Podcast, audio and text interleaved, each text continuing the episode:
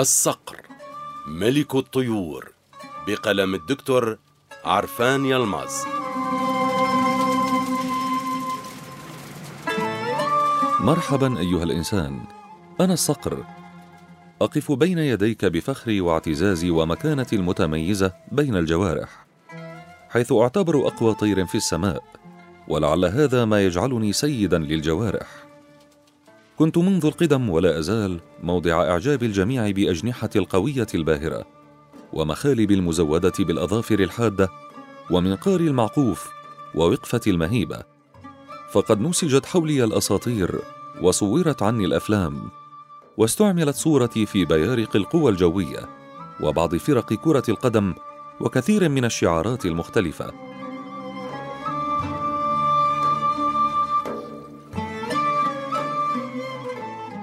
مكانتي بين المخلوقات.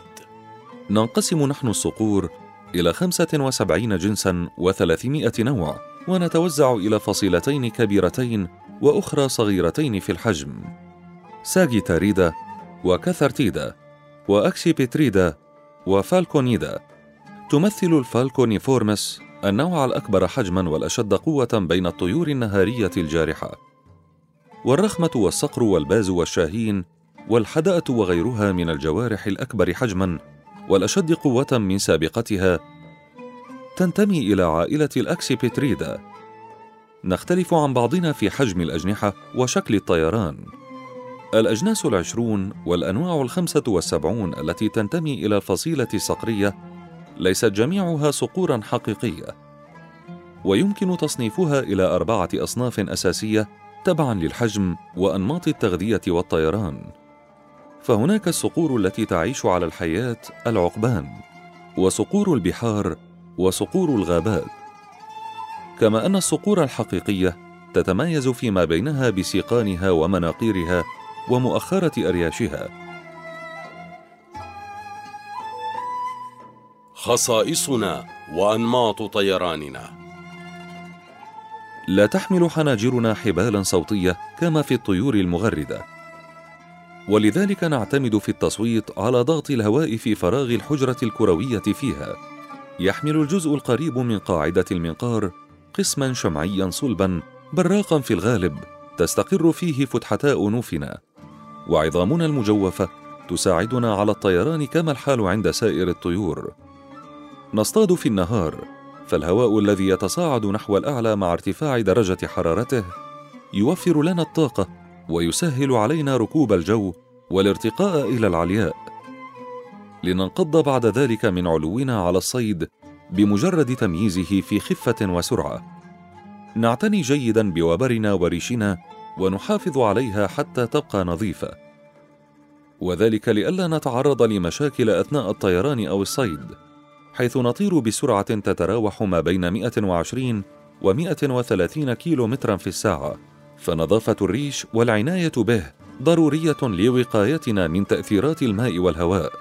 لذلك خلق لنا صاحب الرحمة المطلقة في ذيولنا قطعة دهنية تعمل على فرز الدهون. فنأخذها بمناقيرنا وندهن بها سائر أرياشنا.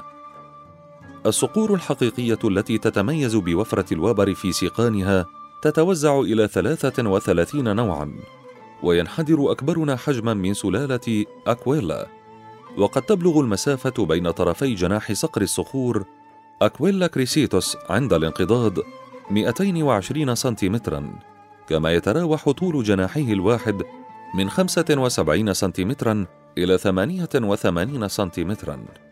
هذا وقد تبلغ فتحة الجناح عند ملك الصقور أكويلا هيلياكا 210 سنتيمترات وعند صقر السهول أكويلا نيبالينسس 220 سنتيمترا. لدينا قدرة عالية على المناورة التي لا تملكها أحدث أنظمتكم الحربية من الطائرات، حيث تؤمن لنا هذه المناورة ضبط السرعة حتى لا نرتطم بالصخور أثناء الانقضاض، وتساعدنا على الفرملة التي تؤمن الإمساك بالصيد حيًا، وبالتالي الانتقال إلى الارتفاع والطيران من جديد. تعلمون أن ما سبق كله من السمات والخصائص لم يكن بعلمي ولا تدبيري ولا يمكن أن يبلغه عقلي ولا تفكيري. فالحيوانات تتصرف في الحياة بتقدير إلهي فتعرف به كيف تسعى نحو أرزاقها وكيف تنالها وكيف تعالج نفسها من أمراض تصيبها وكيف تتكيف مع شروط الحياة المتقلبة إليها. إن أسماء الله الحسنى تتجلى فينا باسمه الرازق وبه نؤمن غذاءنا وتتجلى باسمه المدبر فيكون به نمونا. ويكون به الانسجام في وبرنا وأرياشنا وأجنحتنا وعضلاتنا وقفصنا الصدري. فسبحان الخلاق العظيم.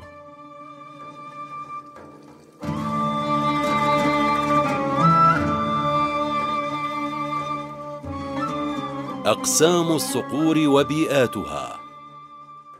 تضم الصقور البحرية عشرة أنواع أشهرها الصقر الكبير الذي تتخذه الولايات المتحدة الأمريكية برأسه الأبيض شعارا قوميا لها. يبدأ هذا الصقر حياته برأس قاتم يميل لونه إلى الفاتح تدريجيا حتى يبيض تماما وذلك عندما يبلغ الثالثة من عمره. يبني هذا الصقر عشه بين الصخور المرتفعة كما أنه يتميز بمنقاره الضخم الكبير المعقوف وأصابع القدمين ذات النتوءات. يستطيع بها الإمساك بالأسماك والفرائس الزلقة فهو يطارد الحيوانات الحية أحيانا ويصطاد الأسماك على الرغم من أنه يتغذى على الجيف. وربما يغتصب الأسماك التي يصطادها منافسوه من صقور الأسماك بانديون هاليتوس. يتراوح طوله بين 79 و 94 سنتيمترا وتبلغ فتحة جناحيه 230 سنتيمترا. تخضع الصقور البحرية ذوات الرؤوس الرمادية للحماية في أمريكا وتكاد تنقرض في آسيا. تنقسم صقور الحياة والزواحف إلى نحو ستة أنواع. وتتميز بسيقان قصيرة جرداء ذات حراشف مصممة من أجل الإمساك بالحياة واصطيادها.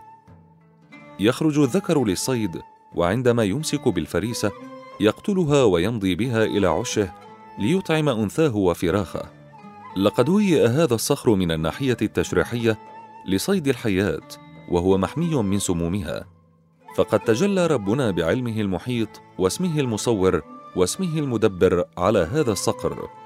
فغطى ساقيه بحراشف سميكة وقوية تقيهما من عضات الحياة وسمومها. وقد يبني صقر الحياة عشه على الأشجار الضخمة الكبيرة أو الصخور العالية.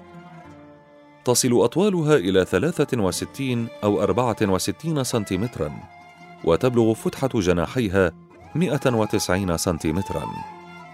تعيش صقور الغابات في وسط وجنوب القارة الأمريكية وتبلغ من الحجم ما تستحق به دخول كتاب الأرقام القياسية. فإذا كان وزنها في المتوسط يبلغ أربعة كيلوغرامات ونصف فوجد في حديقة الحيوانات في أمريكا أنثى من هذه الفصيلة بلغ وزنها 12 كيلوغراما و300 غرام كما يبلغ متوسط وزن الكبار منها 9 كيلوغرامات إذ تستطيع أن تصطاد بسهولة قردا يزن 9 كيلوغرامات. فرفاقنا من هذه الفصيلة لا تتعب نفسها باصطياد الحيوانات الصغيرة التي يقل وزنها عن خمسة كيلوغرامات.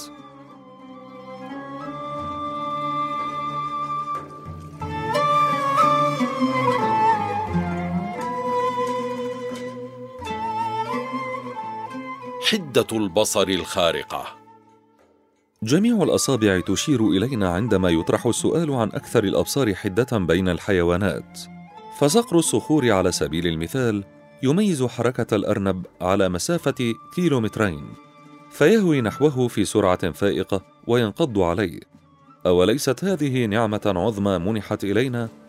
وإلا كيف لنا أن نصطاد ونؤمن قوتنا وطعامنا؟ فبهذه النعمة من قوة الإبصار فقط يمكن أن تتكامل عظمة الصنعة الإلهية في مخالبنا وأجنحتنا ومناقيرنا وعضلاتنا وقدرتنا على المناورة والطيران. وقد وهبني خالقي إضافة إلى الجفون غشاء رقيقا ليحمي عيني من الأضرار حيث يتقدم ويتأخر هذا الغشاء من دون أن يعيق الرؤية والبصر. وتحمل عيناي طاقة جبارة تشبه طاقة التنويم المغناطيسي. فنظرة واحدة مني لعيني الفريسة تجعلها في حالة تشبه الشلل. وعلى الرغم من أن قوة بصري تبلغ ثمانية أضعاف أبصاركم فإن وزن دماغي يبقى صغيرا أمام أدمغتكم. ولو كانت وظيفة الإبصار متعلقة بحجم الدماغ لكانت عيونكم أقوى على الإبصار من عيني. لأن أدمغتكم تشكل 2.5% من أجسامكم. في الوقت الذي يشكل فيه دماغي فقط 0.6% من جسمي. وهذا يعني أن الدماغ لا يعدو كونه ستارا فقط لقدرة العيون. إن الله الواحد الأحد هو فقط صاحب القدرة الحقيقية والعظمة الكاملة فسبحان من أحسن كل شيء خلقه. يعيش ذكر الصقور مدى الحياة مع أنثى واحدة فقط وهذا أمر مشترك بين الصقور.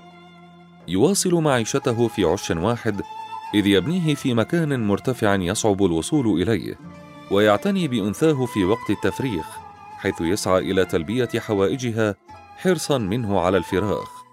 فيخرج كل يوم إلى الصيد ليؤمن الغذاء لنفسه ولأنثاه المهيئة للأمومة.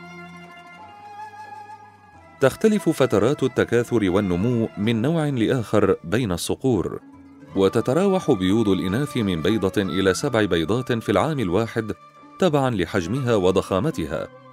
وقد تنام الأنثى على البيوض من 28 إلى 60 يوما وتختلف فترات بقائها قريبا من العش من أسابيع إلى عامين. نبني أعشاشنا بما يناسب أحجامنا. فقد عثر على عش لصقر أبيض الرأس من صقور البحار أمضى فيه 45 عاما بوزن ثلاثة أطنان وقطره 2.9 مترا في عمق ستة أمتار. تبيض أنثى هذا النوع من واحدة إلى ثلاث بيضات وتحضن البيض 35 يوما. هذا وقد تفقس البيوض عن الفراخ في هذا النوع مفتحة العيون تعتني بها الأمات حتى تبلغ الفراخ سن البلوغ. فالذكور تأتي بالفرائس التي تصطادها وتقوم الأمات بتقطيعها بمناقيرها لتطعم الصغار. كما يتمكن الصغار من الاعتماد على أنفسهم والطيران خلال 12 إلى 13 أسبوعاً. لكنها لا تبتعد عن أعشاشها وتبقى علاقتها بالأسرة قائمة حتى تتجاوز العام الأول من أعمارها. لا تحسبوا أن كل ذلك بتخطيط وتدبير منا بل هو سوق وتدبير وتقدير إلهي يسر لنا به أرزاقنا وحياتنا. فسبحان العليم الخبير.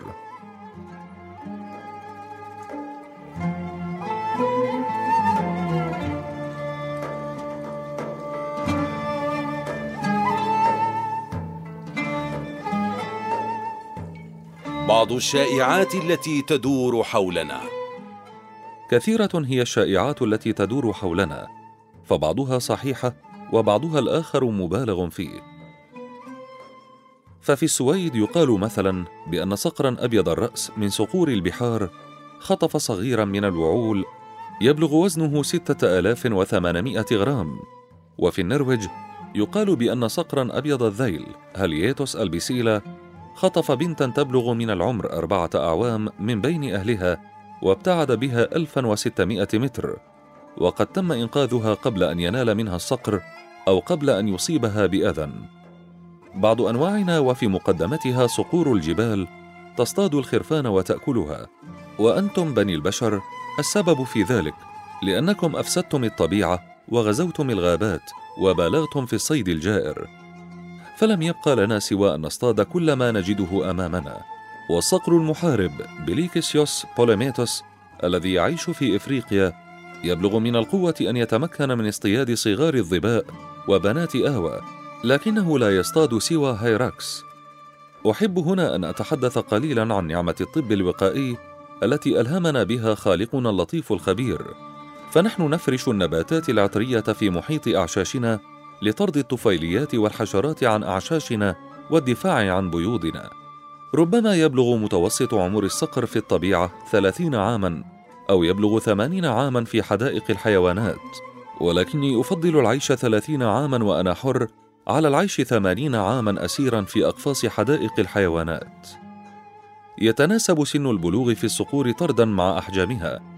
فكلما كان الصقر كبيرا في حجمه كلما تأخر بلوغه وأنشطة التكاثر وأعداد البيوض وأمكنة الأعشاش ترتبط بأعدادنا ومقدار توفر الغذاء في محيطنا. فالصقور ذات الأحجام الصغيرة تتكاثر بأعداد كبيرة نسبيا لأنها تستطيع أن تجد الكثير من الحيوانات الصغيرة التي تصطادها. ولكن الصقور الكبيرة تتكاثر بأعداد أقل لأنها تجد غذاء أقل. لقد تجلى ربنا باسمه الرزاق فهيأ لنا أرزاقنا كما هيأ لكل مخلوق رزقه. وتجلى باسمه المقسط فجعل الرزق مناسبا في غير زيادة ولا نقصان. وتجلى باسمه المدبر فجعل الأرزاق مرتبة بعضها من بعض في تكامل بديع. كما تجلى باسمه القدوس وجعلنا مع مخلوقات أخرى نعمل من أجل توازن الطبيعة ونظافتها من خلال اصطياد الحيوانات الضعيفة والمريضة.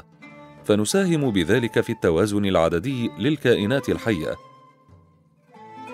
حاولت هنا وأنا أتحدث عن نفسي وعن الصقور الأخرى أن أتوجه من الصنعة إلى الصانع وأتحدث عن أسماء الله عز وجل متمنيا الا ننسى جميعا أننا محاطون بالنعم الكبرى من ألطاف الله وقدرته العالمة الخبيرة.